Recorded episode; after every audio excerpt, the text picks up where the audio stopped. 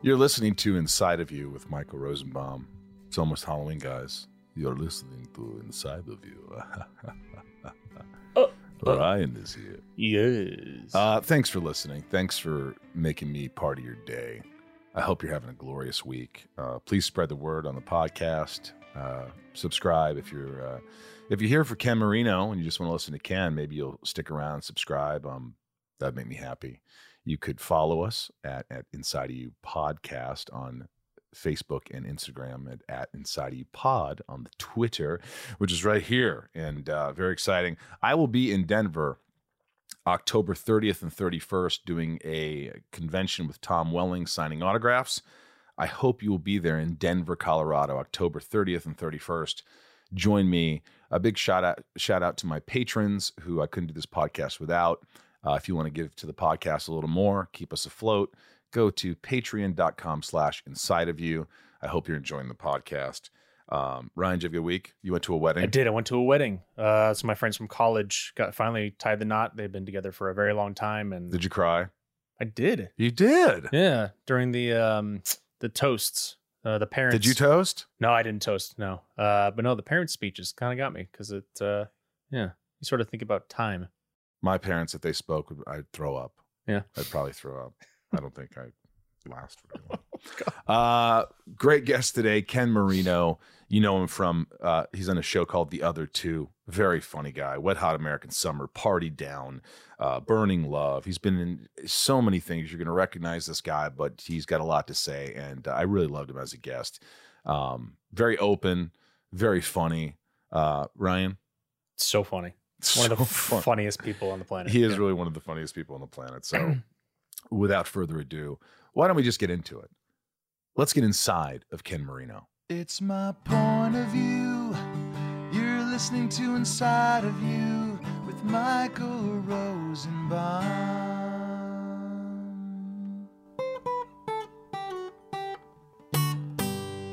Inside of You with Michael Rosenbaum was not recorded in front of a live studio audience. You brought over some treats today. I brought over some treats. Yeah, I brought you some coffee. You brought. I've never had a guest bring me anything. This is the truth. I've never had a guest actually. You're like, hey, can I pick you up a coffee? Well, that's surprising to me It is. uh, because uh, from the shows I've listened to, a lot of the people. Well, have people come over recently? Um, Or have you been doing a lot had, of, We, we uh, had. Uh, we had your good buddy Joe Lo Truglio. And he was here. He was here. And he didn't bring you anything. He did not bring me anything. All right, I'll I'll make sure to let him know. You should thank you. Yeah, no, I'll, I'll hold that over his head forever. I've had some guests here. Um, really nice guest, Jennifer Love Hewitt, who she didn't bring me anything, but she's always very thoughtful. She's actually gotten me some guests before. Maybe you could do the same after. Whatever you need, I'm Really? here for you. You're a full service. Uh, I I mean, not full service, but yeah, I, I mean, I can I can get you some guests you you can. If you'd like. I can certainly I ask sure- certainly like that. We always like funny people here. Well, I'll, then I'll see if I can, uh, uh, uh, you know, wrangle up some funny people. That would be good. yeah, So your wife, explain this. You have I have a all wife. these. yeah. You have a wife. Yeah. You have two kids. What, what? I mean, that. How much explaining do you need there? I don't need more than that. Okay. But I will say that your wife, you had all these old TV guides. We're talking 70s, 80s that you've been collecting since you were young. Well, I collected them when I was young, and then they were just sitting in my mother's basement. And then she said, "Hey, get this shit out of my basement." And Your I was like- wife? no, my my mother. Your mother said, "Get this shit out of my basement." Yeah. So then I said, well, just send it to me across the, you know, across country. So then she mailed, you know, what were I, hundreds of uh, TV guides from the 70s and 80s to my home. Right. At which point my wife was like, what are these? And I said, oh, they're TV guides from the 70s and 80s. And she said, what is this shit doing here? Get this shit out of here. So I immediately put it in a, put them in a, a, a suitcase and hid them in the garage because in my head, I feel like I'm going to do something. I'm going to do something with them someday. Saying it out loud, What are you going to do? I sort of them? understand where my where uh, my wife is. What were you from. thinking of doing? Like, what, what did you think they're going to be worth something someday? I don't know. I just collected. I when I was younger, I collected Mad magazines and TV guides, and I always enjoyed the TV guides. Especially, I was telling you this before, like the the fall preview ones where it was like special and they were like colors. Uh, you know, like uh, the whole front of it was uh, all color print out because usually they were in black and white. But then on the in the front where they usually do interviews, it was all color printouts of uh, the new shows, and then in the back or in the front it was the, the shows that were returning, and then in the back it was all the sh- new shows that were happening, and it was great. You could see like you know, young, you know, uh, uh, prepubescent, you know, Jason Bateman in a TV show that you never heard of. Look at these. Yeah, Laverne and Shirley. You, you said Shl- you know you Shlemiel go, Shlomo. so you go around and you you bring them when you see your friends and you say pick one. now I've been so I thought, well, the I, maybe the reason I've been holding on to them is to share them with friends, uh, my peers, people my my age or people around my age Who appreciate who them. appre- who who has who have a nostalgic kind of uh, feeling about them because nowadays TV Guide doesn't exist anymore. Not like that. You know, Right. you don't you don't look, you didn't look forward to getting the TV Guide every week to look at it. Uh, and look what was you know on the four channels. Right. It's different now. It was exciting. it was exciting. I mean, to me, it was exciting. And your wife said, "Get this shit out of here." So ultimately, Well- you, well, you, you just get them out of my sight. Look, my wife is wonderful. She just doesn't want me collecting uh, a pile of old TV guides Okay, from so- the 70s so- and 80s, yep. which, y- you know, makes a lot of sense. Well, this also indirectly affects me, Why? or directly affects me. Why is how is it a directly Because as you can look around my house, you notice I have a lot of things that I collect. Now I'm, you know, I have Fangoria magazines and I have now some TV guides. yeah, Um, yes, I have posters. So Yes. I feel like if I was were if I were married to your wife, well, to mo- if you were married, if you were married to be- anybody, it's- they'd, they'd be like, it's a lot. it's a lot. but you're a single guy and so this is the coolest house i've ever seen because it's just got like everything that you know everything it, it has everything you love and there's an overlap there's a lot of things in here that i love and so it's like i feel like i'm in a museum Well, it's, yeah. it's, it's delightful Well, it scares me though. Why are you It's- scared? It scares me because you're eh, in your early fifties. i am You look fantastic, by the way. You look the same as as you did when I met you. We could talk about that in a minute. But I will say, it scares me that I'm I'm I'm single. I live alone. I'm 49. This is the same conversation I had when I was 39, probably when I was early 30. But now it's kind of it's like now it's is it it's, it that is it really funny? what's the conversation Well, the conversation is it's, it's like you know. I'm about to hit 50 in a year. I just turned 49. yeah What did you notice? Did you get depressed when you hit 50? When you when you, somebody you woke up in the morning and you were 50 years old? Did, Yeah. did that affect you at all? no Did it didn't? No, but you made a left turn here. You were talking about it happened when you were 49, 50. Are you talking about like when it hit you? Like, because I thought we were talking about if if you got married, I don't know Well, if or I- when it- you're planning on Yes. But um, how, would would your significant other approve of this? Yes, and then I st- then I say to myself, I made that left turn where I'm like, am I kidding myself? Am I actually going to ever get married, or am I going to be alone having Oh, this okay. I thought shit? you were like, It- I- it's it's both maybe, Right. And so it does scare me. And I'm like, it never, age never really scared me until I was like, wait a minute, 50, you do think older. I I do don't I mean, I do. I mean, I do a little bit, but I I also realize that like, you know, the cliche "you're only as old as you feel" and age is just a number. Those cliches are there's there's value to them for me, in that um, somebody made up that there's you know based on the moon and the stars and the, the Earth rotating. There's 365 days in the year, so okay, that's great. And then every year, that's one year, and then the next year is another year. And but like none of that. Who, who gives who gives a shit? I'm just alive or I'm dead. That's a really fascinating way to think about it. Well, I because I like I'm 50, I'm I'm 49, I'm I'm I'm I'm I'm 60, I'm 30. I feel, you know how people always say, I I don't feel 50. I don't feel you know uh, like I'm my you know 70 years Yeah. old. I don't feel like I'm 40. Yeah, because How do you feel? Because it's a number. It means nothing. How do you feel? I feel great. I mean, things hurt. You know, I I'm going for a a, a colonoscopy uh, tomorrow. I'm going for a 3D image of my heart uh, because I have high cholesterol on Thursday. Um, but like I exercise and I try to, uh, you know, uh, uh, approach life in a in a healthy way uh, for my mind and my body and uh, my spirit or soul. Um, but you know, I'm, I I I I feel shitty and depressed some days, and I feel great other days. This show is sponsored by BetterHelp. I don't know how many times I have to talk about this, but it's so important. If you're sitting there right now and you're stressed or you're anxious or you have a lot on your mind and you just bottle it up and you don't know what to do, it's going to come out and it's not going to come out in great ways all the time. Um, BetterHelp has helped me substantially. Ryan here have been using it for a while. And I, you know, don't you notice when you don't use BetterHelp? When you don't have therapy, Oh, the weeks where I miss a session, of course, yeah. yeah, it's just it's it's it's like the more you talk about something, even if you don't think you have anything to talk about, things come up and it puts your mind at ease. And we all carry around different stressors, you know, big and small. And at times we keep carrying them around rather than processing them and letting them go. When we keep them bottled up, it can start to affect us negatively. Therapy is a safe space to get things off your chest and figure out how to work through whatever's weighing you down.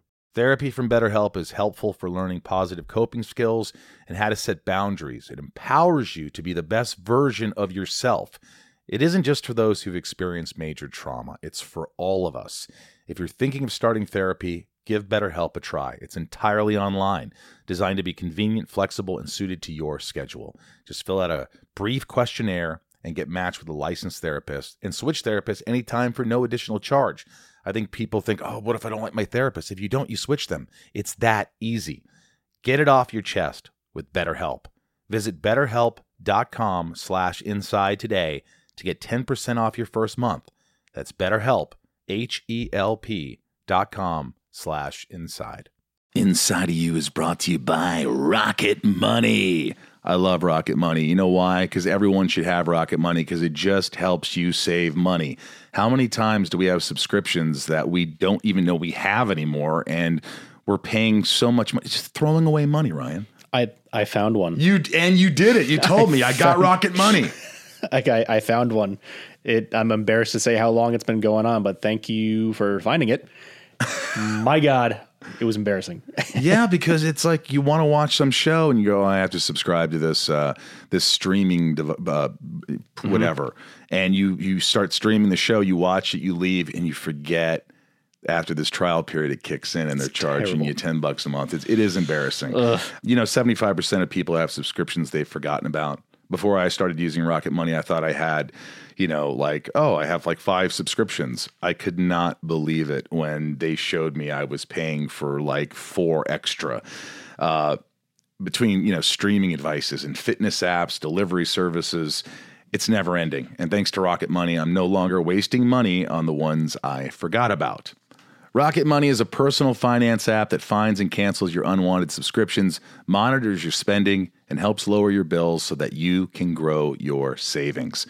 Rocket Money has over 5 million users and has saved a total of $500 million in canceled subscriptions, saving members up to $740 a year when using all of the app's features. Rocket Money will even try to negotiate lowering your bills for you by up to 20%.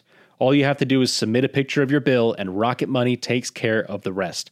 They'll deal with the customer service for you. And I like that. Stop wasting money on things you don't use. Cancel your unwanted subscriptions by going to rocketmoney.com slash inside. That's rocketmoney.com slash inside. rocketmoney.com slash inside. Colonoscopy. I will say that a lot of people say, oh my God, you got to get a colonoscopy. I, I had a wonderful experience. Experience. I, I really did. I When you say I- wonderful experience, I, I, yeah, I, I yeah. had this drink. They gave me these drinks Yeah. uh, early evening the night Mhm. before. Yep. I, I I peed out of my B hmm Yeah. and BP. BP, and uh, I went to bed. I woke up. I mean, it was it was it wasn't that intense, and uh, they put me to sleep. And I said, Doc, I don't do drugs, but can I feel it for a few minutes? Can I feel the anesthesia or Yeah. whatever? Felt great, and mm-hmm. then I woke up. He said, "You got no polyps," and I was done. And that Yeah. was and that was it. So it was a great experience for me. I didn't, you know, I got put to sleep. I got to feel good. Well, I it had a to- happy ending. It had a happy ending. So different I- I'm just telling you, you don't have to worry if you're even worried at all. I'm not. I had it one other time, and I had the same experience, I- except I asked I wanted to stay awake for it and look and see what they were looking at. Ooh. And then he's like, "Well, we can't do that." And he and he said, "He goes, you can do like you could ask for to like something called twilight or something like that, where you're sort of in and you're sort of out, like you know, like Right, you're right, you're right. you're not But you feeling it, but you're it. not, but you're not asleep." And I was like, "Yeah, I want to do that." And he's like, "Okay." And then I went in and and they gave it to me, and I immediately went out and I woke up and I was done. no Twilight. No twilight. Jeez. You know, you you and I met years ago. We were bowling. It was all your old buddies from the state. Okay. Um, it was Tom Lennon and uh, everybody, Joe. is and- this when you fir- this this is I was Are you running a saying house. this is the first time that we've met that, that we met, or is this just one of the memories I think of us? that uh, we met at around that time, and maybe we met in New York briefly I met you through Ballard. through Ballard, right? But we used to start hanging out because you guys used At to come over and play poker at my little rent rented Yes, house, and play video games. Studio You played Sega, right? And you played a lot of hockey. Sega. And at the time, you had hurt your back, Yeah, or somewhere in there, you had hurt Mhm. your back from playing hockey. hockey maybe? and probably sports my whole life and a bunch Yeah. of other shit. And I remember that you you you were you had some back issues that you were uh, Dealing with. suffering with. Yeah. But I remember like you guys used to, oh, you and Sarah Silverman, just name dropping here, and Michael Ian Black and Showalter. You used to come to my house and play poker, and you used to all take my money. I can't imagine that I did because I'm a terrible poker player. I just came for the uh, the camaraderie. Really? Yeah. Because they took it really seriously. Mike Black took it takes it very seriously. Joe is a good poker player. David Wain, very Yep. good. Sarah, she's a very good poker player, but she's just in it to have fun. I think. But Yeah. she's um, uh, she's real good too. Although I went to her house years ago, she invited me to play poker, and I was so bad that she never invited me back, or I just wasn't funny. I, I don't think that that's it. It could I, be. I've called her up and been like, "Are you having any games late? You know, uh, uh, anytime soon?" And she's like, "Oh, I'll put one together." So I bet if you reached out and said, I want to "You got play. any games I want to play?" She'll try to throw something together. Now, Maybe, what, I what. I remember about you, though, is you always had this I don't want to say swagger, but you always were confident. You always seemed really confident. in poker, No, or in in life. in, in life. You felt, I felt like Ken just is exudes this confidence. Now, what I want to know is it something that you always had? Like if we rewind the clock back to grade school and high school, you were a confident kid? No, You weren't. no. I mean, I think I had to. I, well, I don't. I don't. I, don't know if I'm. I don't see myself as super confident now. Really? Um, but I do. I guess there is a certain part of, you know, uh, being in this town where you have to pretend to be confident in order to survive. Don't let them see your weakness. You know what I mean? And Yeah. so uh, maybe there's a little bit of a, a confident persona, or maybe maybe it is part of who I am. Um, but I I like to. Uh, I, think the best way to uh, professionally get jobs is, I mean, the only way is to be confident, right? I mean, when you go Right. on audition for something, as soon as you start second guessing yourself, the audition is dead, or the interview is dead, or the meeting is dead. So I I turned a corner on that. When? Well, I was confident when I was in the state in a, when we were doing the state on MTV out of college because I was with all my buddies and we all um, You all helped each other out. we all helped each other out and it was a safe place.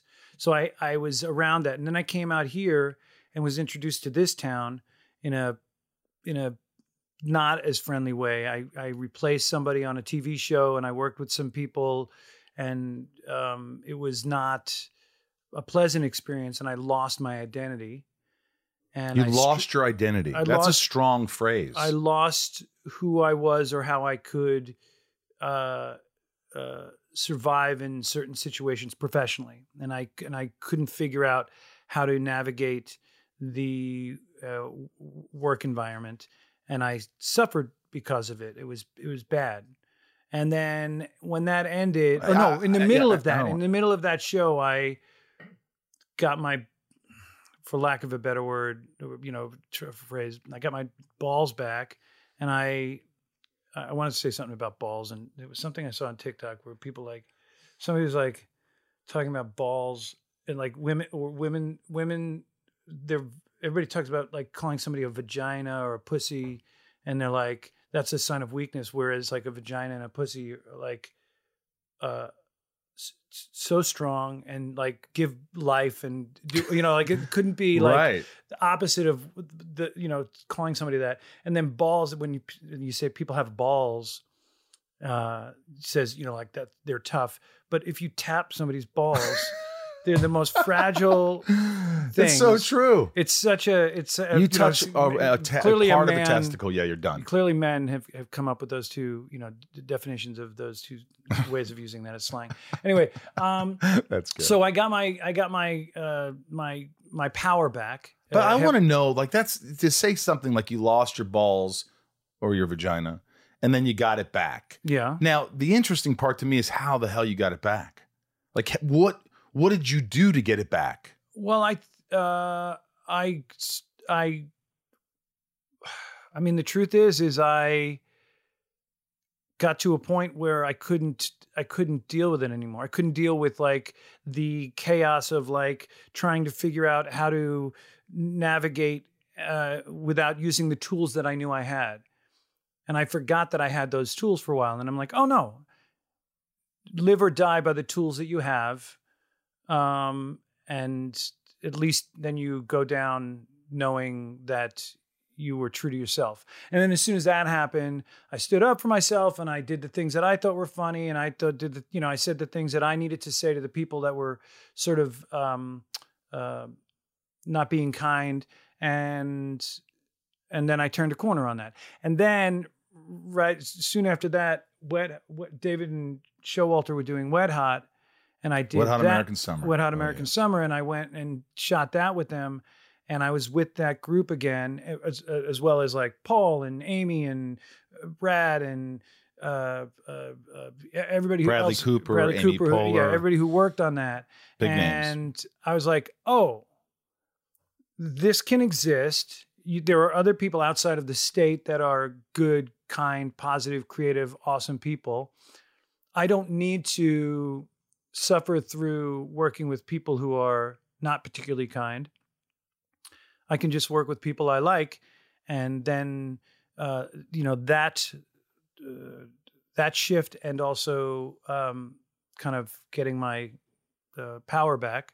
Uh, you know, kind of dovetailed into each other, and since then, I guess I've had a, uh, you know, going with your observation, I've been more confident with how I approach uh, this business and life. Yeah. That- that- no, that's a that fanta- that's a Oh. fantastic uh, answer. I just feel like there's times in my life where I feel like I've lost it. Like I, I've lost that confidence. And you said something really important. you said something, you know, you have the tools. Is it that for a while there, you forget about the tools that you have and you're just like almost like looking at your ugly self and, and thinking, I can't do this, but then realizing, wait a minute, I can do this. I've done this before. Well, I mean, I can only speak for you know through, about my personal experiences of how it happened. And when I was doing the state, it was like being in a band, and you know, you as you were together longer, you sort of you sort of have uh, you've dug a hole for yourself, or you've you've you've created a certain niche part of the group, like a, a, a, a section, a, a you've created your personality within the group. And there was at a certain point, there's no reversing that. You can adjust, but there's no reversing it. But I was who I was in that group, and I had, and I, for better for worse, that's who I was. When I left that group, And, And and, and, by the way, the, the state was on a show that well, you guys created in college, you and David Wain and a bunch of other guys. yeah, Showalter and these, and it aired on MTV from '93 to '95, and it was this comic troupe, and you did all these skits and things for those. yes, we who for MTV, and Right, then right, we right. we we not broke up. We just stopped making money, so everybody had to go off and do their own thing. um, and what was your question? about tools? What was it? What was it, Ryan? Oh, you started. You were talking about your personality within the group. Oh, but, well, oh, so I, so uh, I, oh, so when I left the group, I was like, I'm not going to make those mistakes that I made in the group. I'm going to start fresh, right, with new people. Hmm. And so, so I had this mantra that was not healthy. Ultimately, I thought it was healthy. I'm going to be all things to all people. Right? I'm going to approach this new person and this new person and this new person and not make the stupid mistakes that I made in my college and early 20s with the state, you know, where I was young and I did stupid things and then like you know, like or said stupid things or got into fights with people for stupid reasons. I'm going to be all things to all people. And in doing that, I never stood up for myself. And so uh so I lost my identity. You I were lo- giving too much to too many people, perhaps. I was trying to be friendly with everybody and not worry about my feelings or who I was. I was just trying to be like, okay, oh, is that will that make you happy? Oh, will that make you happy? Um, because I just, uh, you know, left this group that I was with for I don't know, five, six years, right. And I just wanted to start fresh. And so I thought that that was a good approach. It wasn't healthy for me. And so at a certain point, I was like, oh, I don't have to be all things to all people. I have to be true to myself and I have to be kind to people and I have to try to communicate as best I can, but I don't have to, not everybody has to be my friend. That's that's And that was the shift, I think, for me. That's a great. I mean, when you're when you're talking about this, I start to think this is kind of therapy for me. At times like this, there's with certain guests, they'll tell a story, and I'll immediately it will come back to me, and I go, "This this is helping me. This makes me understand because I feel like I give a lot to people, Right. and a lot of people take, and a lot of people take, and you are you always want to appease everybody and make everybody happy, and you're not taking care of yourself.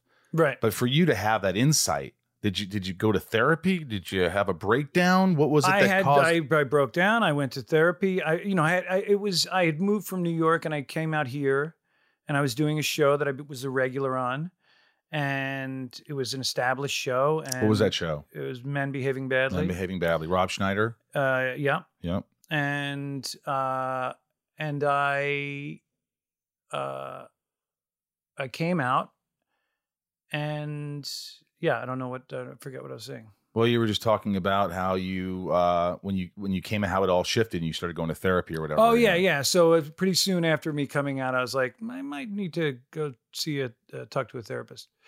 Um, I was also going through a uh, um, a relationship thing, so it was like there was a lot of stuff that was going on in my life that I was uh, uh, that I needed to, to speak to somebody about, and and uh, it helped. So from the time you you made it through ther- therapy, I like this stuff. This is this is this is what people like. This is like how do you because you get in ruts and how do you get out of them? Well, you went to therapy. You dealt with your anxiety. You dealt with like all these issues. Yeah. Because if you did, if you didn't go to therapy, you think you would have gotten through it on your own. I, I don't know. I have no idea. I mean, p- probably in some way. Um, Yeah. uh, but I don't know. Do you still get scared? Do you still get nervous? Do you still About get anxious? Do, anything, a new role, tackling something. You know, they, they say a lot of times when an actor gets a role, they get uh, they get a little anxiety. They get like, I can't do this. I can't do this. Uh, No. What's his name was here? Uh, Emile Hirsch, and he was like, I get this feeling I can't fucking do it. I don't know how to do it, and then fucking he figures it out. No, I- I don't get. I don't get anxiety about a role that I get. I go in. I get if I get something or something is given to me um, through either an audition or a meeting or just relationships that I have with people. Um, I go in and I do what I think is the right thing. And lately, um, you know, as I've gotten older, um, I'm given the freedom to do those things, and there's a trust that um, that's there with the people I'm working with because I have a relationship with them. Uh, you know, I've worked with them on other other things, but I don't get scared. I'm I'm just like, I, I, I'm. I just there's a trust that if I go, I never, if I go too far, that they'll pull me back. But I just, I've I've decided that, and it goes back to what I was saying before, which is like, I just have to make some choices as an actor and do them and and trust that my choices are uh uh you know good and not second guess myself. Be 100% confident. And then if somebody doesn't like it they'll tell me. And if they don't say anything then that's their issue. Right. and then uh, the thing that I'm doing is going to be the thing that I'm doing, and I, I, you know, for the most part, I'm going to enjoy that because it's, it's, it's not, um, there's no filter. It's just coming through me, and it's something that I think I can do that somebody else can do, but they're they're going to have their version of that. Have you ever been replaced? Yes, You have. Mhm. I, I've been replaced once too, so I, I know how that feels. I was a guest on a on a TV show, uh, Just Shoot Me, and they I was a fireman, and they replaced me. how did how did you take it? uh, I was waiting for that to happen at some point in my career because everybody has Yeah, uh, yeah. uh, an experience like that. So I was like, okay. I mean, I, you know, I, I came up. I there were reasons that I was like, I think I know why that happened. And then when I watched it, I was like, yeah, sure, okay. I, it didn't bother me. Really? No, I got paid. You got paid. Well, that's the other thing is like I I don't know what would uh, my dad was a, a plumber and a cesspool cleaner, and my mom was a dog groomer. And my dad, every time I talk to my dad, the first thing he asks me, I'm not saying this is healthy at all. You making money? Like my dad's uh, approach to work is like go out, collect some money, bring it home, and take care of your family and go to sleep and wake up the next day and do the same thing. I've always approached acting like that, which is I I need to make money to to I, I love acting and I love doing different things and I love working on really great projects. But I also like, you know, um, hot water. And so so so I want to, you know, um ultimately, you know, make sure that I'm putting money in the bank so I can hopefully do the things that I want to do more and more as I get older. You know, you talk about that, so it makes me think of your childhood. Like, what was your childhood like with with your with your parents? Were they was your dad always like when you said I want to be an actor, I'm going to get in this comic troupe Yeah. or whatever? Were they supportive? Always supportive. Always supportive. Always supportive. He wasn't like, hey, no, got to bring home the bacon. no. He was always supportive. Everything you did, they went to your plays. Yep. I mean, my dad came to plays when he could, but he was working, he worked crazy hours. And so, he, you know, sometimes his days consisted of waking up at six and rolling in at nine o'clock at night or 10 o'clock at night because he was digging ditches and pumping people's shit out of their cesspools and putting in sewer lines. And uh, like, that's what he would do. So he had an incredible work ethic. yeah yes i mean he worked really hard um to take care of uh m- my family And you always looked at that. Like that's always was he a role model, would you say? i think so i think my dad is a i mean he's somebody i look up to he's a flawed human being but aren't we all but he's he's a great man And do you when you look back, you think you could have done anything? Yeah, have a drink of your tea. Your your coffee. i'm sorry did you hear my stomach go No, do you have to shit? no it's just that there's nothing in there's no food in me and i can't do i can't eat anything until after my colon my Colonoscopy. colonic- my colonoscopy You're colonic. Are you worried that you um might need to get up while you're doing this interview? I'm already. I already have to take a a, a, a, leak. Why don't you pee? You know what's interesting is this is another thing my wife. This is You know, it's interesting. this is another thing my wife and I talk about. I say to her, uh, "I gotta go. I gotta go take a shit, or I gotta go pee," and she's like, "You don't have to. Address it. Yeah, just say you're going to the bathroom. I know what goes on in there. I don't like to miss anything, Ken. I like to leave the door open. People don't always like it. Much like Bruno Mars and uh, Anderson Paak. really? Yeah, they like to leave the door open. Even when I'm pooping. Well, I don't know if that lyric. Is Well, I. I oh, is that a lyric? Have you not heard that song? No, how does it go? Oh, it's fucking great. How does it go, Ryan? So, Silk Sonic. Gonna leave the door open. I'm gonna leave the door open. Leave the door open, girl. I'm gonna leave the door open. I'm aging myself. Yeah. You are. I so should good. know this. But this song, but it sounds like it came out we in the didn't. 70s. We did It's so not. good. we did. Our version of it was not. it was whispered. It was a little. it was a little creepy, actually. It was a little sensual. I I thought that was pretty good. I, felt mean, like we that- sang on key. I will say that. Yeah, it was. It He could was. sing. on key. He could sing. which was nice. And you weren't creepy. I just feel like I was creepy. Well, I, think I was quieter because I can hear it like really nice in the headphones. Oh, am I supposed to put on the headphones? Oh, you don't have to. You know, try them. you might shit. like it. You might like listening. you know, shit. that's the best way. It's more intimate. I didn't realize you weren't doing no, that. I wasn't. So Look I was how probably nice that yelling this whole time. So let's start over. All right. So uh, you brought these uh, you brought these things over, these uh, TV guides. Listen, I'm going to pee now. Yeah, you should pee No, no, now. Right now. Yeah. Okay. Oh boy, is he really doing it? Go pee. All right. What's up, everyone? It's Reality Steve, your number one source for all things Bachelor Nation and reality TV. Every day, I'm giving you the behind the scenes juice and your info on all your Bachelor Nation stories, and also interviewing some of your favorite reality stars. My name has been synonymous with spoilers, but I'm so much more than that. Give me a listen. The Reality Steve Podcast, part of the Bleav Network. Just search B L E A V on YouTube or wherever you listen. So Spalding Gray wrote a book. Swimming in Cambodia. Well, he did a he did a one man show, and he he also wrote a book about that. That's right. But he but but prior to that book, he wrote a, a book called I think S- Sex and Death by the age of fourteen or something like that. Um, um, I, something like that. Right. And in it, I remember there's a, a a little section where he had a girl over his house, and he would go into the bathroom, and he knew that you can hear the person peeing. You, the person outside can hear hear when he was peeing in the in the uh, toilet. Right. So he would take um, like a pitcher of water and pour it in, so it was a stronger flow. So it sounded like he had a stronger flow to the girl outside. and I always thought, well, th- Why? I think maybe because that that implied that he had a like a A bigger a bigger dick. Yeah. I don't know. I It's don't kind remember. of odd. Well, look, it made for a great story for uh, him, not ne- not necessarily for this podcast. Do you embarrass easily? I, I would take No. it you don't. What, What- what's what there to be embarrassed? What embarrasses you? I don't know. You really don't know anything that embarrasses you.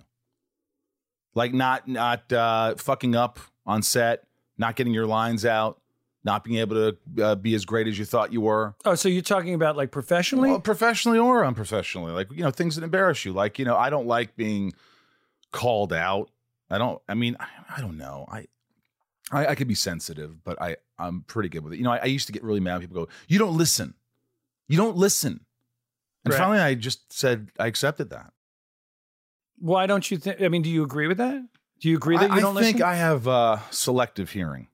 I think that I listen when someone really needs to tell me something, or it's uh, I'm engaged, or I have these headphones on and I'm talking to someone. I'm able to focus. I have a little ADD. So if it's a lot of nonsense, if you're talking to a person for hours on end about you know whatever, spending the day with them, and they're kind of like sometimes they'll say something, they'll be chirping, I'll be chirping. Mhm. I don't always hear it.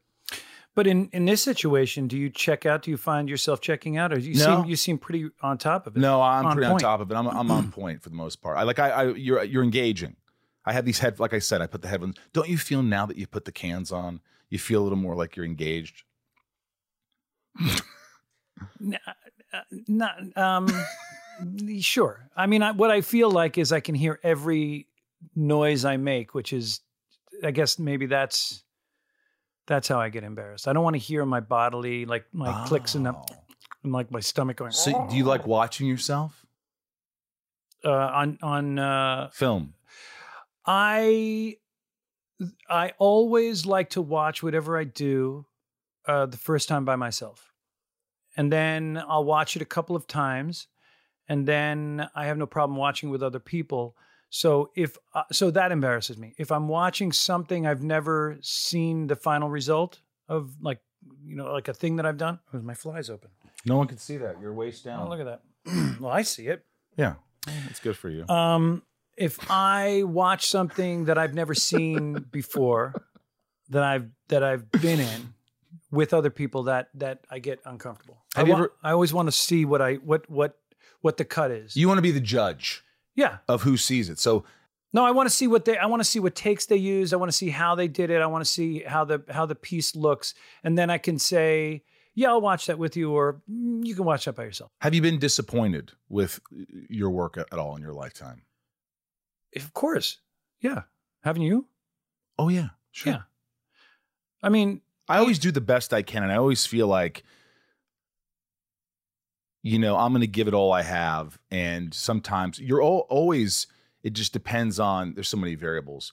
You know, for instance, Smallville. If I was really good on a really crappy show, it wouldn't matter. No one would care. All the pieces have to fall in line. The show has to be good. The writing has to be good. Right. The acting has to be good. All these things have to be. So most of the time, it's a disappointment because a lot of those things usually don't make it. Does that make sense? Well, I mean, so you watch something that you're that you felt good about your performance, and then you watch the the whole thing, and you're like, "Well, I didn't like that whole thing, so I don't like my performance." Probably I don't. I don't. Because I'm part of it. I, I will watch something where I didn't. I didn't. I don't like how it came out, like the the show, the tone, or the approach to the show, and I watch what I did, and sometimes I'm like, "Oh, I like that they used that stuff," or I still feel good about what I did, or sometimes I'm like, "Oh, wow, it was cut together where they pulled all the stuff that I thought was interesting out." Yeah. So it it, it varies. I always know notice that you you really commit. You either mm-hmm. because you can do drama. You're adept at comedy and drama. I mean, you've done drama. Do you? By the way, do you prefer drama over comedy? Or you just like acting in general? I just like acting. You'll do whatever they tell you to do. I think it. I think I don't think there's a big difference between drama and comedy. Really? I think comedy, here's the thing. I think drama's easier, but I think comedy's harder because it's so many takes and it's so many to get the right timing and everything. Where, drama, you just as long as you're real and grounded. Not to say Well, but that's the thing. I think in comedy you have to be real and grounded. The stakes are higher, right? The, the importance of like uh, for me, like my approach is like you know, you know, if if we're talking about like whatever party down. party down, we're talking about party down, right? Uh, you know, Ron Donald is a guy who, I mean, everything, every choice he makes, it's all important to him, and so I think it's uh, played. It's played to be real through the character that he is. Do I make some? Do I try to make some comic choices in there, some physicalities, or like different things, like within a scene? Sure, but like I, my hope is that it's always grounded in real. Makes sense. Was was Party Down? Did you think it was going to be successful when you guys were doing it? Did you have any idea? Do you ever know really? Uh, no. I mean, I I, I knew it was spe- a special show. I knew the people that I was working with were like talented and special and good people, and there was an there was a um, an energy that I liked, and I hoped that it would be successful because uh, I like being around that energy. And how many seasons did you do Party Down? We did two. Just two seasons? Yeah, it I thought for- it was more than that. It was for Starz, uh, which nobody had at the time. It only got a following. It would like Netflix had just started and they had put out the seasons on Netflix, but at that by, by that point, uh, it was already a um, a sinking ship. But supposedly they're bringing this back. Yes, supposedly. Would you know the answer? Yeah, supposedly. And what, what, what what's what are they going to do? Supposedly, Uh, A another, season? ano- another uh, like a season for Starz is supposedly. And how exciting! I mean, they were working on a movie at one point. I don't think that's happening. But I think It's it's it's uncanny. It's just this doesn't happen a lot. A show airs two seasons, and then they want to bring it back. for- well. I mean, that's just that's a rarity. I've been on a lot of shows How that last a pi- uh, one season, two seasons. They don't five years. How long was Arrested Development on? Three seasons, right?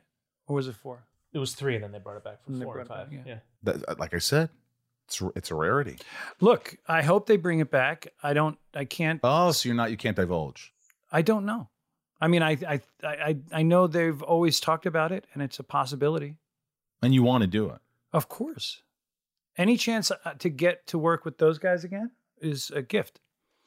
You know, you know how it is. You work with like a lot of people that you know, pe- or people that you enjoy spending time around and creating with. That's it goes back to what I was saying about Wet Hot American Summer. As soon as I realized, oh, uh, you know, th- th- this is this is special and rare and but something that I can strive for and try to be immersed in as much as possible. That's that's all I try to do. I try to work with people I enjoy and and whose uh, comic sensibilities I appreciate and respond to, and then sometimes the stuff is successful, sometimes it's not.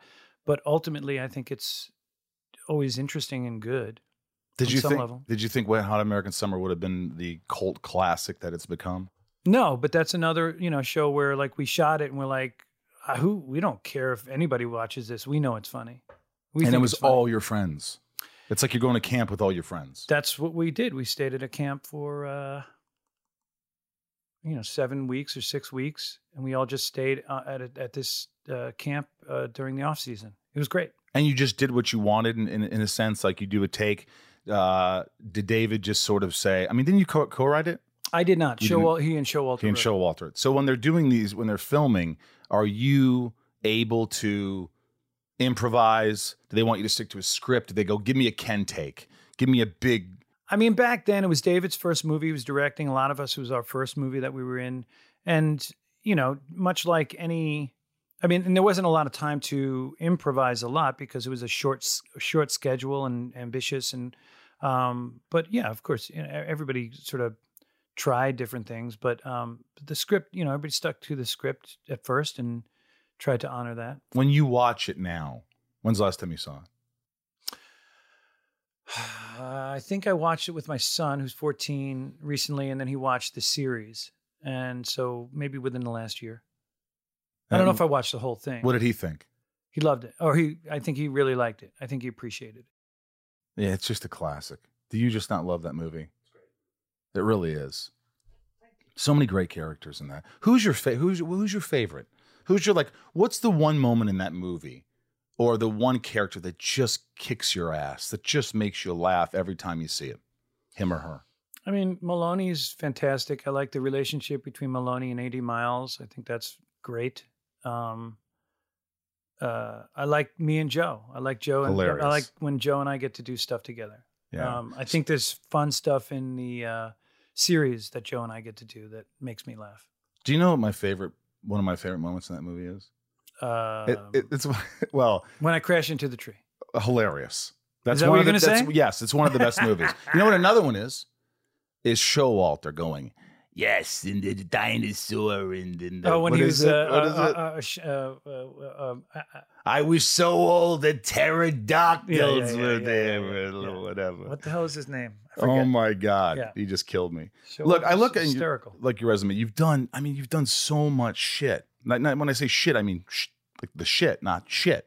Mhm. I mean, sure, you've done shit. We've all done shit. Sure. But like Will and Grace, Angel, Reno 911, Grey's Anatomy, Monk, Happy Endings, uh, Wet Hot American Summer, Party Down, uh, Wanderlust. You co-wrote Wanderlust, right? I did. Uh, the other two is now on. The other two has been on. Uh, the first season came out. I'm gonna watch it because Ryan just told me about it. Now I got to go watch that. oh yeah, you got to see the other two. It's great. Yeah, I can't wait. It's Now, a great tell show. me, tell me the premise. It's about the, So it's about you know like uh, the, um, you know the um, there's this overnight success. This, this 14 year old boy uh, becomes an overnight success uh, on you know YouTube sensation like a Justin Bieber type kid, and uh, you know becomes a star overnight. Um, but it's not about him. It's about his older brother and sister who are struggling in New York and experiencing his rise to fame so quickly. And their That's great. relationship, and then Molly Shannon is the mom, the Midwest mom who comes out uh, to uh, chaperone him and watch him. And I'm the manager who gloms on, who considers himself family, but uh, isn't. I can imagine. I can't wait to watch it. I'm gonna watch it. Yeah, you should watch that. I think that, yeah. What Yeah. else should I watch? Well, have you ever seen Burning Love? I haven't. Yes, I saw one episode. I really enjoyed oh, that. you should watch Burning Love. I think that my wife and I wrote that. Oh, my wife wrote that and created that, and I directed it, and uh, we did three seasons, and they're short, little, quick seasons. Um, but I'm super proud of that. Burning Love. How hard is it to write and work with your wife? Easy. I mean, it, it was. Easy. I didn't write. She wrote it, and then I directed it and was in it, and it was great. It was one of the most incredible experiences of uh, my professional life. How do you keep things sane in the house? How do you keep a happy marriage when you're both in the business and you're both working together and you're both on top of each other's shit all the time? I think you try to communicate as healthy as possible. I think you just try to like talk about the things that are clearly there and if something comes up that's you know it's not really about that you say well it's not really about that right it's about this so let's talk about that and let's work through it I mean, that's not all easy. No Always. no Nothing's easy. no Do you recommend me getting married? Uh, Ken? to whom I mean, I'm just in general. Do you re- recommend marriage? i don't think you need to get married and but if you want to get married i think you should get married Do you think people should only get married if they're going to have kids? I don't think kids. I, I don't think it's about kids. I think I think if you want to have a ceremony where you're committing yourself to somebody and you want everybody to celebrate and you want to call it marriage, then you should do it, whether or not you're having kids. But you don't have to to commit yourself to somebody. You hear that, Ryan? Yeah. What do you think, Ryan? What do I think? You think I'm ever going to get married? I don't know if you find the right person. I mean, are you dating anybody right now? No, not right now. Do you want to get married, or do you feel I mean, it pressure just from your family or something? No, I mean, every time you see my grandmother, she's like, When are you going to have kids? You'd be such a great dad. When are you going to do this? You hear it all the time. And you see your friends that are couples and they're doing all these things together.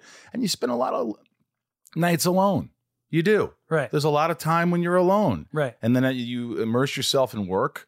And the next thing you're working too much. And then you're spending the nights alone. And you're Yeah. like, you know, um, but you don't want to get into that old that old shit where you just start seeing girl after girl and you know just uh you know because that happened Right. and it's just they're filling the void you know in a sense you're both like maybe you're both alone so it's like oh let's i don't know I mean, I think that you should just uh, just live your life every day, and then if you find somebody you want to s- spend a lot of time with, then do that. What What are you gonna get married for your grandma? Don't get married for your grandma. and by the way you know what's funny you know what? Let your you know what? You see your grandma how many times a year? twice a year Twice a year, and you're gonna get married because you you, you grandma you talk to her twice a year, You and you're what- gonna. I'm no, I'm mad. you know what i told her What'd you tell her?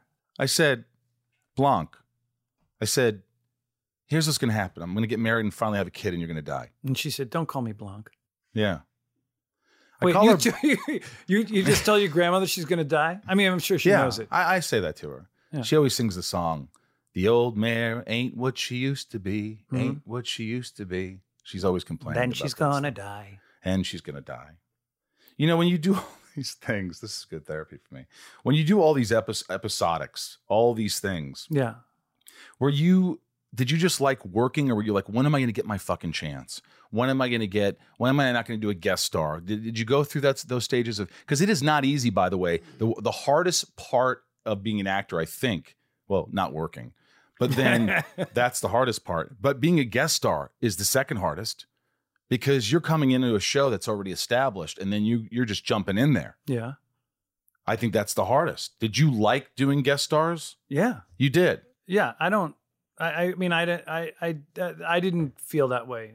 I don't feel that way when I do a guest spot. I feel like, especially uh, later, but like, you know, I mean, the worst, uh, the worst part about it is they shoot the actors out, and then you have like one or two takes before lunch, or one or two takes before you wrap at the end of the day um, for your coverage. But um, when I realized that, I just would do again. It goes back to what I was saying. I just do what I I just do what I ultimately would want to land on, as opposed to like you know shuffling up, hedging up to to to the edge, or you know creeping up to the edge and being like, will anybody want to see me make these choices? I just go in and do those choices, and then if they don't like it, then they can make the adjustment on the next take, which is the second take and the only other take I'll get in the shot. But um, the point is, is I don't. I like doing guest spots. I don't feel a lot of pressure doing it. I enjoy it. If they want me to come on their show, and I'm lucky enough to be a guest on their show, I'm gonna have a good time. You just you really love work. You love acting. I do. Don't you? I don't know. I don't know, man. I, I I don't know if I love it as much. I think it's it's a it's a lot of. Look, I'm, I'm very grateful. I've talked about this a million times. I if it's something I do or I create or it's part of like you know with your friends, like you say, that could be great. I'm very excited about that. But there's also something about shooting a scene, a two page scene in six hours, Yeah. over and over and over again. Why? What? what I, I don't mean- think that's fun. Oh, see, uh, see, I have a very different feeling. Tell, tell me about that.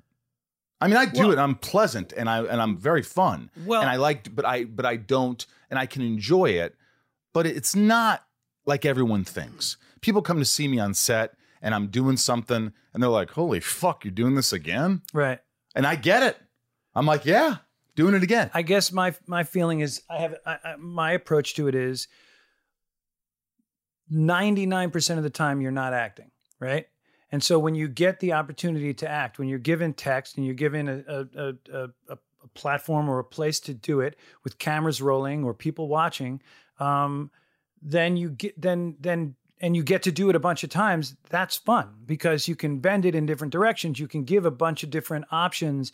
You're giving. I, I'm thinking about like the editor getting 17 different options of what might work Yeah. and it's fun for me um, uh, to have the opportunity to play with something and be like, what's another way that that within the confines of like what the scene is and The you know honoring the script right. and honoring the the character and Right. serving the story where you're supposed to what's another way i can bend this and so uh, t- a lot of takes is i enjoy a lot of takes I hear you. I, I'm just saying. I think that over the years, Ken, Mhm. I think I really did enjoy it. I, I I just threw myself into it, and then something happened where I'm like, I don't know. Maybe I got a little jaded.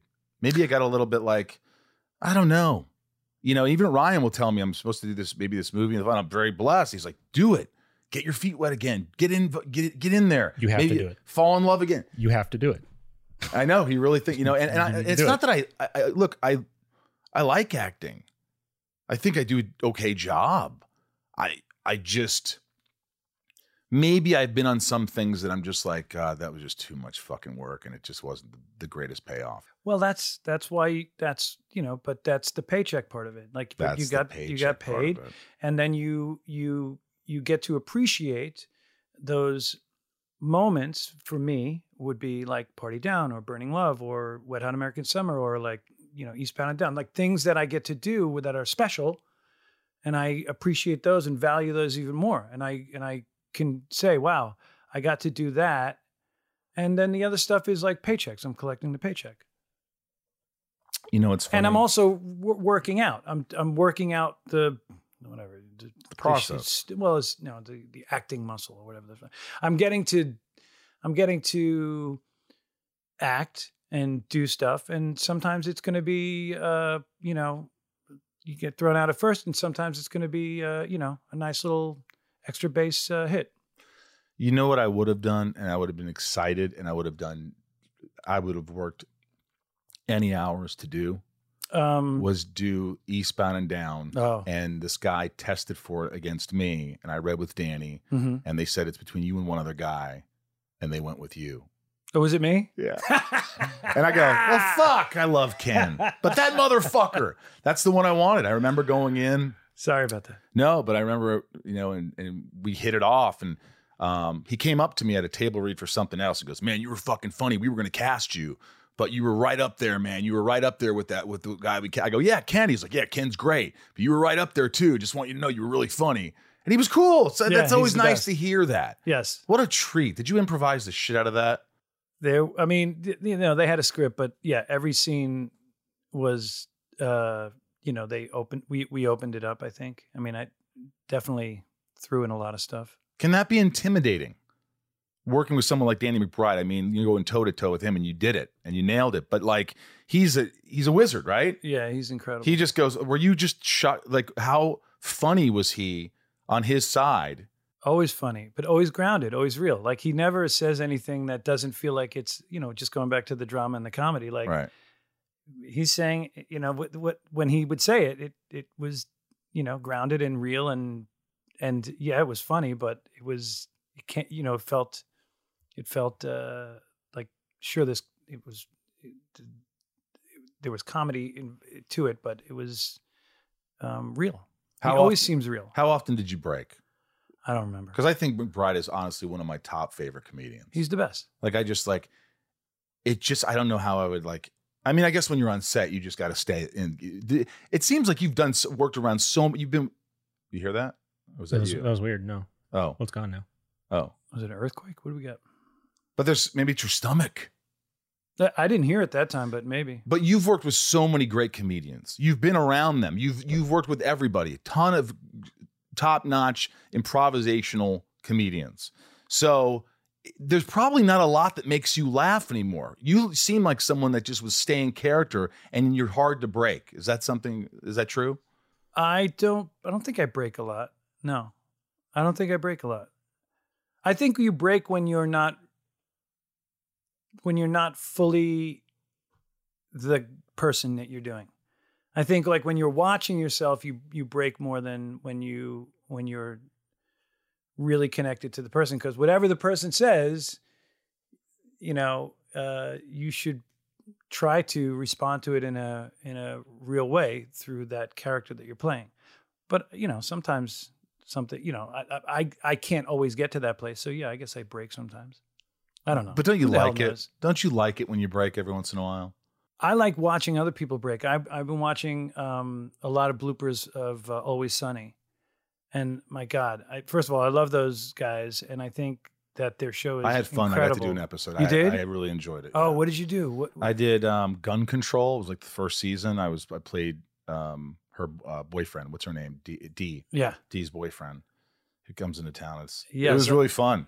I mean, the, you know, watching them and watching watching them break each other up is it, it, it's like it's like a uh, it keeps coming up on my TikTok, Right, and I'm like, oh, great, give me more, give me more bloopers of them. So you like seeing other people fuck up. I like seeing other people enjoy each other and laugh. Jimmy Fallon was that No, too it's much? Ken. No, Jimmy Fallon. He used to break up on Saturday Night Live like every every time every time. Yes, Did that bother you? Some people would be like, "Oh, he's breaking up." But come on. I always thought it was funny when he was he was always fucking up. I mean, uh, you know, it was, it was fine. I liked when uh, uh, Rachel Dratch would break up in Debbie in the Debbie Downer sketch. That I, I enjoyed that more when it's a main when when the main character breaks on SNL and there's no resetting. That's more funny to me than the person who's sort of peripherally in the scene Right. breaking. Right. She's she's the lead in the scene. Yeah, and, then she the has to get breaking. through it, and everybody else is trying to keep it together for her, and she can't do it. That's that's when I really enjoy it. How how do you like directing? Uh, I love it. Because you directed a couple episodes of the Goldbergs. I directed one or two, one, one, but I've di- I've directed some features, and I've directed um, Children's Hospital. I've directed Children's Hospital. You're looking at my IMDb page. no. what are you looking at? Well, there's just notes I took. Oh, well, I, I did. just looked up your I did- then I'm going to tell you, I did two features that uh, I enjoyed directing, and I directed all of Burning Love. Those are the things You that I'm- direct all of Burning Love. Mhm. And how do you like that? What what what is it that you love about directing?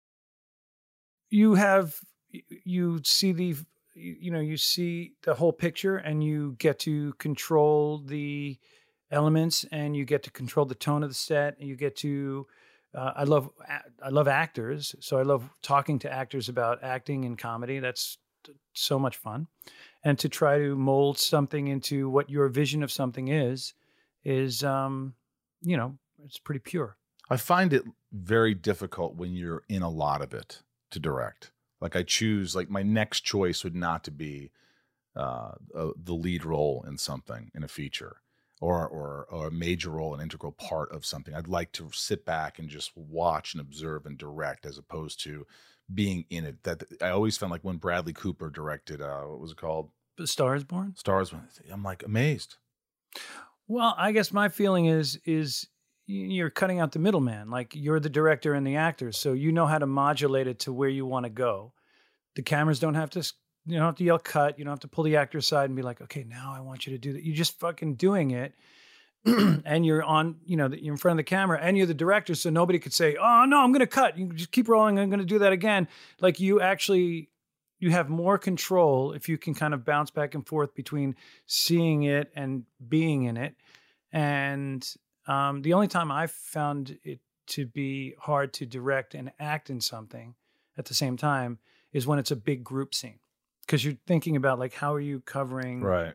did I cover that? Am I? What's the best way to cover that? Who's on camera? And you have to have someone have your back, like watch your course. performance, you know, because you can't go back and watch everything with that you're in. You got to kind of trust yourself and trust the people that are watching you. yes, but you know when you give a good performance, right? I think so. I mean, I, there was times when there were times when I, I directed and, and I remember, uh, Thinking it was good, and then it well, the wasn't. producer's like, ah, your energy's just really low. And I'm like, that's because I haven't slept in two months. but you're right. and then I would do it again. You know, I needed somebody to have my back because Right. I probably would have gone like, oh, that felt pretty good. right. I was asleep, but I didn't realize it. What, so what did you direct? What, I made this little raunchy comedy called Back in the Day. It was like 2013. It was like Swardson, Morena Baccarin, Harland Williams, bunch Oh. of people. It was it was fun. that's great. Yeah, it was in the middle of nowhere and uh great time of my life, but also I regret like I shouldn't have been the lead in it. I would have enjoyed it much more if I was not the lead in it. Did you create? Did you write it? Yeah. So you wrote it. You're like, I'm going to direct this puppy. Yes. I'm going to be in it. And my brother kept saying, "You're Jim. You're fucking Jim, man. You gotta, gotta be Jim, You gotta man." be Jim." I'm like, "Fuck! I wish I wouldn't listen to my brother. He didn't know what the fuck he was talking about." well, stop listening to your Yeah, brother. Stop listening to your grandmother, and just uh, live your life. Well, you stopped trying to appease everybody, Ken. I did many years ago. You just stopped. Yeah. You said, I'm not going to do this. I'm, and it's guilt that I feel when someone says, Oh, yeah, hey, I haven't seen you in a while, or they text me. You don't always have to text back, right? You don't always have to send emails back. You don't, I think that's my problem is I always have to just, Ryan's looking at me like, but I always feel like I just have to make everybody happy still. And I got to fucking stop that. Uh, here's my thing about emails. I think that they're called emails. And so it's like mail. And so for me, mail sits on my fucking desk and I don't open it for for months. So all of a sudden I got it like when people get mad at me for not responding to an email, I'm like, it's email. It's mail. It's mail. I don't look at it all the time. It's mail. Sometimes I don't look at it for like six months. It's like a Seinfeld bit. This is genius. Now I say, if you want me, text me. And I see it, it's immediate. I'll respond. I'm going to start doing that. I don't know. I don't know if it's healthy, but that's what. But I always like to delete my emails right away. I like to make you so there's not many there. hmm And I have folders and they just go in those folders Just and go- they disappear yeah, pretty yeah. much. And then you never look at them again, but Never you have those folders. But I have those folders. This is called shit talking that's well, that's sort of like, that's sort of like uh, my uh, TV guides. oh yeah. Yeah, I just keep them, but I'm never going to look at them. Never gonna look at them. Well, we looked at them today. We sure did. I'm very excited. It was a great gift. You brought gifts. You brought coffee. Mhm. Very strong coffee. This last segment is called Ken Marino. It's shit talking with Ken Marino. These are all my patrons, people who love the podcast, people who uh, give it extra to the podcast. Uh, go to patreon.com slash inside of you if you want to join. It's awesome. But these are quick, rapid fire. That means uh, you mean like answer quickly? You, you can. Don't have diarrhea of you, the mouth. You can. You can do whatever you want. Lee, well, uh, Emily asks, favorite role you've done so far in your career? The one role that you just go, that was my favorite role. I, I, I there's there's Too hard. Sophie's choice. I'll tell you some of them. Give me top three. Burning Love, uh, uh, um, uh, Burning Love, Wet Hot. Uh, oh, oh, I mean, and Party Down. There you go. Three. I like that. Ron Donald, uh, Victor Pulak, and uh, Mark Orlando. Michelle K, who's your absolute favorite comedian you've worked with? I know that's hard, but like the one that you just go, God, I just fucking love that. Well, uh, I mean, somebody I'm in awe of, like, uh, and, and their Sure. skills and their talents. I mean, you know, Danny McBride is. We just talked about him. He's, he, you know, I think he's incredibly special. he really is. Yeah. I love that guy. But I mean, I've worked with a lot of really incredible, funny people.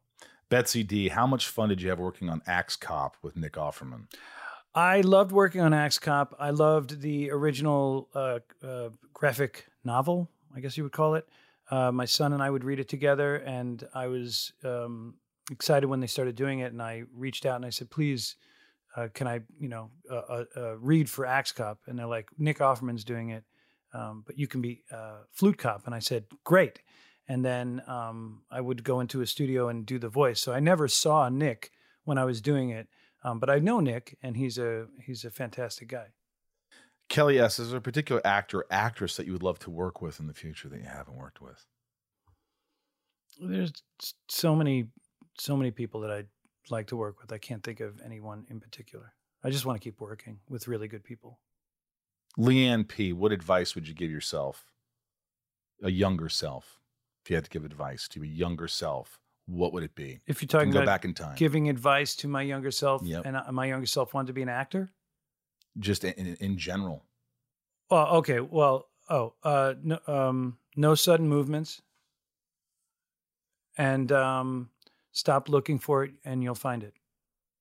Stop looking for it, and you're, you'll find it. See, that's directly to me.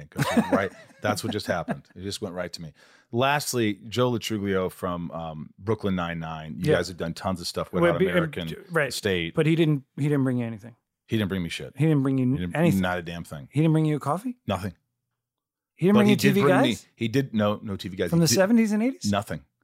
He did bring me a story though, and I love this story. Set it up.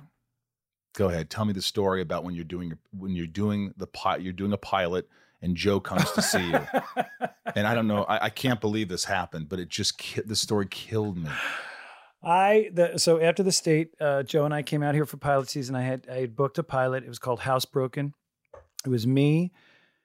it was three brothers who uh, move into their parents' uh, uh, house um, because the parents retired and went to Florida, and so it was me. I was the bachelor. I was like the ladies' man. Um, Sean Astin and his wife, and I'm forgetting the woman's Love name. Sean Astin. But Sean Astin was like the, you know, uptight, like keep, keeping everything organized, and Mark Ruffalo um, as the kind of wacky, the wacky uh, brother, like the Good cast. yeah. And we shot it, and my first scene, I, I, oh maybe, And it's a live studio audience, right? Yeah, I think that this is it, or it might have been actually might have been men behaving badly. Now I'm fuck. But just go with this one. Anyway, so I asked Joe to come to the audience and and watch, and because Joe and I have have worked on the state together, I come in and I do a scene. And that's all you told him to do is just sit there and watch. yeah, just come to the show. No, but but then I come in and I do the first take of the scene, and it's a short little scene. My entrance. I come in, I say a couple things, and it's like the cold open or something, and they cut, and then I turn to Joe and I'm like. You know, while they're setting the cameras up, You again, looked at him like, you I'm like, it? I'm Funny? Like, I'm like, what do you? Well, I'm, I was, I was sort of asking, like, good? Was it okay? Yeah, yeah. I was Right. like, was it all right? Yeah. And he goes, he goes, he does like a turning of a knob. He's like, Down. he goes, turn it up. he goes, he goes, no, he goes, I'm sorry. The first thing he goes is he goes, Metze Metze. You know, he does that hand thing. He Like, goes, yeah. he goes, and I was like, uh, and I froze and I got inside my head and I was like, oh, shit, what I did sucked. And then, um, and then, and then, uh, I, I, um, have, have given him shit about that. You've never invited him to a tape taping of your show not- he's again. no longer I mean, holy shit! I couldn't imagine. I'd get in my head if I looked out to my friend like, like, huh, not bad. He's like, he's like, He's like, man, turn it up just a little bit. you're okay. You're okay. Turn it up, dude. Could be I worse. I, I, I would, I would Middling, flip. I would- I, middling. would freak. Oh my god. Well, this has been a real treat, man. My treat. I Thank really you. enjoyed this. You you you helped me in many ways. You you you've entertained in many ways. Uh, I'm excited about your colonoscopy tomorrow. we sang. We did you sing. sang. We did. This has been a real treat. And, and Ryan was excited about you being on here, and he's not excited about a lot of guests. Oh, I was a huge Party Down fan. Oh, Um, thank you, Ryan. No, I mean, I I will. I just have to say, like, my favorite scene was um because like what you were saying about uh like comedy, like you you playing it truthful is the best way to do it, and that is just like any anyone who teaches comedy will tell you that like you it's not just saying the ridiculous thing, it's believing the ridiculous thing. Right. And Ron was just so that because every catering event was the most important It thing. really, to, it really and was. my favorite one was the one when you did the the flag. it, the flag, the young the the I young guess that, the young too. Young Re- conservatives, young Republican. the young Republicans thing And you, s- because so because you got because Ron got put in charge of this like battle worn uh, American flag. Um, I think Josh was Josh Gad. Josh Gad was in it. Yeah. He gave it to you, and you were like, "This is the most important thing." And then Martin Starr's character got barbecue sauce on it, and then you, put and in then the you, like, washer. you put in the washer. All the colors ran, and just everything was so all altruistic. And then it, the episode ends with you uh, pulling a flag flag down in the parking lot and setting it on fire. and they're all watching in the and window. because you're trying to make it look like it did in the battle, and it was just and that like uh, at that moment I was like, oh my god, this is one of the f- this is the funniest thing. Yeah, seen. and, it was talk so about good. a, a character that you like. It's it's it, over the top in ways, but really, once you continue to watch it, it's not. It's so grounded in that's who that guy is, and he's got to keep everybody on their feet. Like, what are you doing? I told you not to go in the fucking room. Get out of the room. What are you? It's just like this. He's wound up. it's tight. all wound up. Yeah, yeah, And yeah. it works. The more you watch it, the more you get because you have to be that guy. You have to. I mean, I've seen that guy. Anyway, thank Thanks- you for being thanks, on here. guys. This is a real treat. It was my treat. I appreciate you inviting me. Yeah, anytime. You're always welcome, especially if you bring treats. Uh, always bring treats. All right. Thanks, Ken. Thank you. Loved it. Guy makes me laugh. Knows how to make folks laugh. He's got a knack for it. That's for sure. Uh, I want to thank you guys again for listening. If you were here for Ken Marino, please subscribe. Make sure you subscribe. Uh, we're everywhere um, Apple, Stitcher, Spotify. You can watch on YouTube. Make sure you subscribe. Tell all your friends. Our handles are at Inside E Podcast on Instagram and Facebook and at Inside E Pod on the Twitter. All the places. Mm-hmm. My God. If you haven't watched Party Down, please go watch it. Party down so There's only funny. two seasons. You can burn through it. And Burn through it. God, this guy's so funny. He is funny. Uh, and I will be in Denver October 30th and 31st with Tom Welling, you know, Clark Kent. We'll be there signing autographs. So make sure you're in Denver, Colorado, October 30th and 31st. It's going to be a lot of fun. Uh, without my lovely patrons, which I always talk about, who I always talk about, I couldn't do this podcast. And uh, I'm going to give a shout out to all my top tiers right now. Uh, if you're a top tier, you get your name shouted out in the podcast. So uh, join Patreon, patreon.com slash inside of you. Mhm. That's right. That's right. Here we go. Nancy, D Leah, S Trisha, F Sarah, V Little, Lisa U. Kiko Jill, E Brian, H Mama, Lauren, G Nico. P. they didn't even give me a P. Jerry W, Robert B, Jason W, Apothian, Kristen K, Amelia O, Allison L, Raj C, Joshua D, Emily, S CJP, Samantha M, Jennifer D N, and Stacy L, Jen S, Jamal F, Janelle B, Carrie B, Tabitha 272, not to be confused with Tab of the 273. Kimberly E, Mike E, Eldon Supremo, 99 more, 99 more, Amira, Santiago M, Sarah F, Chad W, Leanne P, Janine R, Maya, P. yes, Maddie S, Shannon D, Belinda N, Kevin V, James R, Chris H, Dave H, Spider Man Chase, Sheila G, Brad D, Ray H, hi Ray, hi Tabitha T, Liliana A, Turd K, what was it again? It was- yeah, Tart Ferguson. Turd Ferguson. funny name. Michelle, Michael S, Talia M, Betsy D, Claire M, Laura L, Chad L, Rochelle, Nathan E, Marion, Meg K, Janelle P, Trav L, Dan N, Lorraine G, Carrie H, Veronica K, Big Stevie W, Kendall T, Angel M, Rhiannon C, Corey K, Super Sam. Nice, Coleman Uh, uh, coolers. G, G, Dev Nexon, Michelle A, Liz I. Is it just? A? hi. Was I? Yeah. Are you sure it's an I? Yeah, it's got to yeah, be. Yeah. I don't know. I don't think so. I don't think they're, they're doing I think it's lowercase. Is there music playing? Yeah, the whole time. I don't think you'd hear that You on the can't hear podcast, right?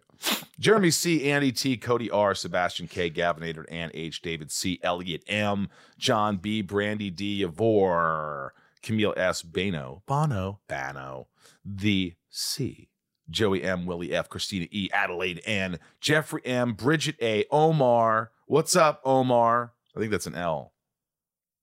Lena N, and Design OTG. Here, look at this. Right here, look. Hmm. I'm telling you that's an L because if you look at Michelle, there's an L. Well, it would be a capital L. But it wouldn't. You think Why it would be? Why would, 'cause the rest of the letters are capital. So that's Omar I then. That's all I have to say about that. Please let them know. Thank you so much for tuning in. week in, week out. It makes me feel real good. Whether you love the guest, whether you don't know the guest, stay tuned. You'll learn something. I sure as hell do. Uh, from the Hollywood Hills in California, I'm Michael Rosenbaum. I'm Ryan Tayez. And uh, we love you. A little wave to the camera. And uh, thank you all for allowing me to be inside of you and have a glorious week. Be good to yourselves. All right. You gotta be good to yourselves. All right. We'll talk to you. Welcome to Talkville, the ultimate Smallville rewatch podcast. Guest star Sarah Carter as Alicia Baker, although I didn't really work with her a lot. But Tom did, and they had some real big smoochy scenes. Yeah. Can we talk about that? Could there be any more sex? What was a three page makeout scene that just kept going? Good Lord, we get it. They have chemistry. Jump in now or catch up on any of the past seasons of Talkville on YouTube or wherever you listen.